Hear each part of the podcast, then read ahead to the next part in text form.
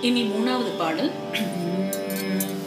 முத்தன்ன வெண்ணகையாய் முன் வந்து எதிர் எழுந்தென்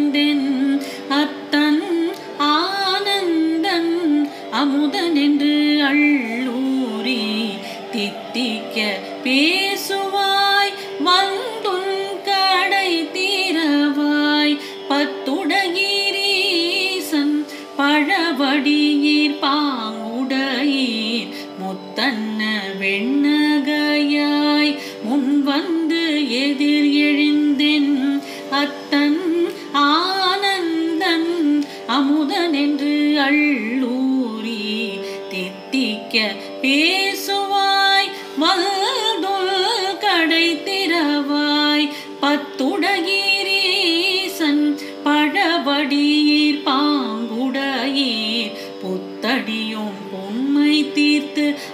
ஆட்கொண்டால் பொல்லாதோ?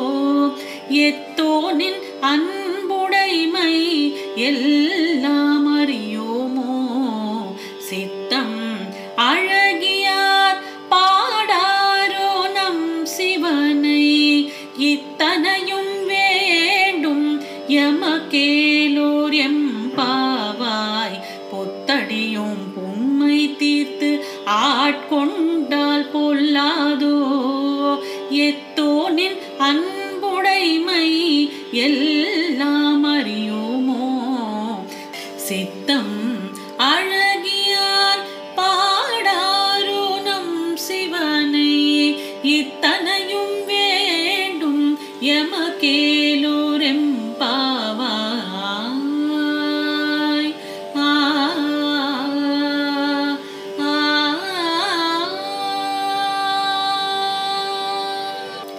இந்த பாட்டோட பொருளை பார்ப்போம். அதாவது முத்துக்கள் போன்ற பற்கள் அப்படின்னு சொல்லுவோம் இல்லையா? ஸோ அந்த மாதிரி முத்துகளை கோர்த்தார் போல் வெண்மையான பற்களை உடைய பெண்ணே முன்பெல்லாம் எங்களுக்கு முன்னே எழுந்து எதிர் வந்து என் தந்தை இன்பம் தருபவன் அமிழ்தொப்பவன் என்று வாய் ஊறிட இனிமையாக பேசுவாய். எழுந்து வந்து வாயில் உள்ள கதவை திறவாய் அப்படின்னு இவங்க சொல்றாங்க. முன்பெல்லாம் இறைவனை வந்து என் எனக்கு தந்தை இவர்தான் எனக்கு தலைவன் இவர்தான் அப்படிலாம் இனிமையா பேசுவியே இப்போ வந்து வாச கதவை தர அப்படின்னு இந்த பெண்கள்லாம் சேர்ந்து சொல்றாங்க. அப்போ உறங்கிக் கொண்டிருக்கிற அந்த பெண் கூறுகிறார் இறைவனிடம் பேரன்பு உடையீர் இறைவனிடம் உண்மையான அன்புடையீர் பண்புடையீர்.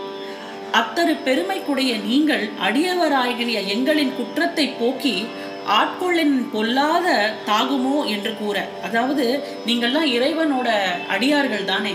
என்னோட இந்த குத்தத்தை நீங்க வந்து பொறுத்தருள கூடாதா?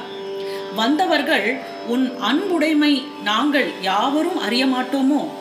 மனம் தூய்மையானவர்கள் சிவபிரானை பாடாமல் இருப்பாரோ? அப்படின்னு கேட்குறாங்க உன்னை எழுப்ப வந்த எங்களுக்கு இதெல்லாம் வேண்டியதுதான் அப்படின்னு இவங்க கிண்டலா சொல்றாங்க. அது பத்து உடையீர் அப்படின்னு இங்க வருது இல்லையா? பற்றுடையீர். அதாவது பத்து உடையீர்ங்கிறது பற்று உடையீர் பற்று இல்லாதவங்க. ரெண்டாவது என்னன்னா இப்போ சிவனடியாரா இருக்கிறவங்களுக்கு பத்து அடையாளம். புறத்து அடையாளம் பத்து அகத்து அடையாளம் பத்து. இந்த மாதிரி பத்து இருக்கு. இப்போ புறத்து அடையாளம் பார்த்தீங்கன்னா ஒன்று திருநீர் ருத்ராட்சம். இது ரெண்டும் அணிந்திருக்கிறது. ரெண்டாவது குரு வழிபாடு. மூன்றாவது அன்போடு சிவத்தை பற்றிய பாடல்களை பாராயணம் செய்தல். நாலாவது மந்திரம் திருவைந்தெழுத்து இறை வழிபாடு. அஞ்சாவது சிவனை புகழ்ந்து பாடுறது.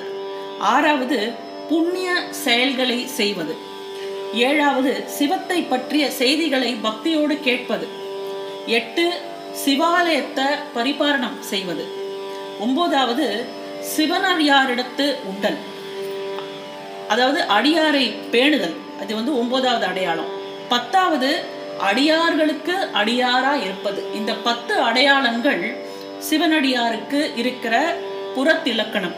இது பத்துடையீர்ல பத்துல இந்த பத்தையும் இது ஒரு விளக்கமா சொல்றேன் அகத்தின் அடையாளம் பத்து. இது என்னன்னா சிவநாமத்தை கேட்கும் போது விம்மல் நான் வந்து தழுதழுத்து போறது. இது ரெண்டாவது அடையாளம். மூணாவது இதழ் துடிக்கிறது. சிவனை கேட்ட நாமத்தை கேட்டோன்னே இதழ் துடிக்கிறது.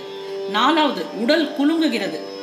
அஞ்சாவது மயிர்கூச்சல் அறியறது ஆறாவது வியர்த்து கொட்டுறது. ஏழு வந்து சொல்லெழாமை பேச வர வார்த்தை வராம இருக்கிறது. எட்டு கண்ணீர் அரும்பல். சிவபெருமான் முன்னாடி நிற்கும் போது கண்லேருந்து தாரதாரையா கண்ணீர் கொட்டுறது. ஒன்பதாவது வாய் விட்டு அழுதல்.